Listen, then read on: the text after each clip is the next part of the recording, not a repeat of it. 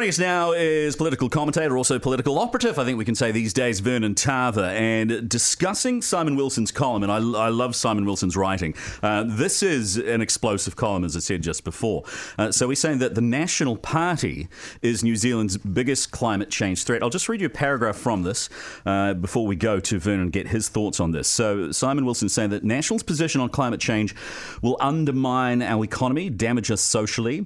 He says delays now will lead to crisis management later, and the people worst affected will include farmers, coastal dwellers, and the poor. He also says National says it knows we have to combat, combat climate change, but undermines every effort to address the issue. It sneers at plans to promote rail. It refuses to endorse the zero carbon bill, claims it will reintroduce new rights to fossil fuel exploration. Uh, you can see that article on the Herald website to get reaction. Vernon Tava, good afternoon and welcome to the program.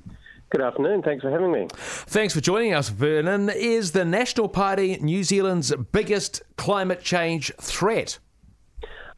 I think that's a bit over the top uh, as a claim. Certainly not the biggest threat. I mean, look, I, I get. Are you sure, Vernon? I mean... Yeah, I'm, I'm pretty sure. I think it's the actual sources of emissions and industries that produce them that are that are the issue. Look, I, I think that I, I, certainly get Simon Wilson's perspective on this, which is that uh, you know that, that, the National Party had initially pledged, look, we are going to take a bipartisan approach on this stuff. We're, we're all going to work together um, on the zero carbon uh, legislation, which which I think, and it is certainly from good international precedent, considered to be the best approach to these issues. That is, the long story short, is where you take this stuff out of the hands of politicians and into the hands of, of an independent commission of, of, scientists and advisors who then come back with a plan to the politicians to approve. And that, that's definitely the best way to do these things because you need to get the politics out of it as soon as possible. So I suppose what he's expressing is his frustration that there is still a lot of politics in it, but that's not really very surprising. Um, and the National Party, of course, does uh, represent uh, traditionally and, and now very large groups of people who will be um, or, or potentially will be adversely affected, particularly agriculture. Mm. Hey, look, they're in opposition, though. How much can they actually do to spike the government's measures? Well, and that's where I think the whole claim that National is the great enemy of, of climate change action in New Zealand to be really overstated. The fact is, they are not the government anymore. The government and its coalition partner, Labor and its coalition partners, could get this bill through um, anyway, just on the numbers. So um, to then claim that, that the whole scheme is being threatened by National's opposition um, is pretty over the top. Uh, so, so that's the initial point. But look, I think that um, it would be good to see a little more bipartisan sort of action on it. And this is where we see a bit of a split within the National Party in their approach. You've got people like Todd Muller, who's actually been tasked with dealing uh, with the other parties, and particularly James Shaw, on working with this, who has been very cooperative, very constructive in his approach. There also does, though, seem to be uh, more recently, in the last couple of weeks, a, a party that I think has been has drawn the wrong lessons from the Australian election. Um, that our climate change, in fact, is a um, you know is a bedrock thing to oppose for any centre right party. Um, but you know, I think what, what's not being taken into account is that the Australian political environment is so very different.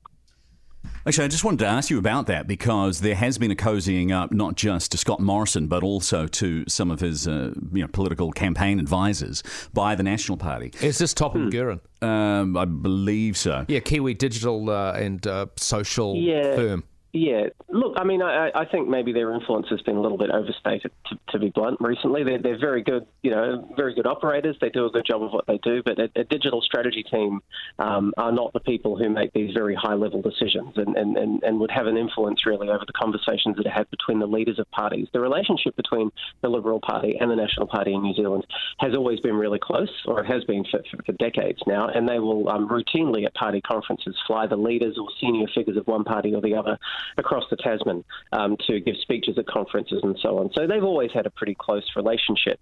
Um, and look, Scott Morrison's victory in Australia was not tipped by the pollsters. It surprised most of the commentariat. Um, he really did um, snatch it out of the fire, although I would argue that that had a lot more to do with Bill Shorten's absolute hopelessness as a leadership candidate rather than any nuanced or not so nuanced messaging on, on climate change. But what really didn't help Labor either um, was that there were a bunch of people from Sydney and Melbourne and Tasmania who marched up to Queensland and told everybody that the Adani coal mine, um, although you know create prosperity, jobs, and so on, and we can argue about how many jobs and how much prosperity and at what cost, but there was an awful lot of finger wagging going on from what could easily be portrayed as an urban elite going up into the, the heartland of Queensland and jolly well telling everybody that they were wrong and what to do, and that really did not help uh, the the Labor Green uh, sort of side of things. So, Vernon, just summing up, you don't think that in New Zealand, that if there was momentum uh, amongst the, the voting public of essentially climate change denial, that that could really happen in New Zealand and indeed impact Nationals' policies and strategies? I, I don't. Exactly. I mean, I, I, think that's a good summary. I think I think the New Zealand political environment is different. Our, our openness to climate action um, is different. I mean, we had we elected a prime minister who put this front and centre um, prior to the election as one of her priorities. I think that the strongest criticisms you could level at the current government is is that they're not doing enough or they're moving too slowly. But I think they, they are doing the right thing in taking an approach of going, listen, we have to build uh, the broadest possible consensus on this that we can because you can't have stuff like this being a political football that gets kicked back and forth with all the good work of the previous government being reversed by the next one. We've got some things are too important to be in the hands of politicians, and a meaningful long term climate change policy is definitely one of them. But I think the New Zealand environment is very different, and um, National aren't even really taking a position of climate change, climate change denialism. They're just uh, criticising the current government's approaches to dealing with it. All right, Vernon, pleasure to have you on the program. Enjoy your Sunday.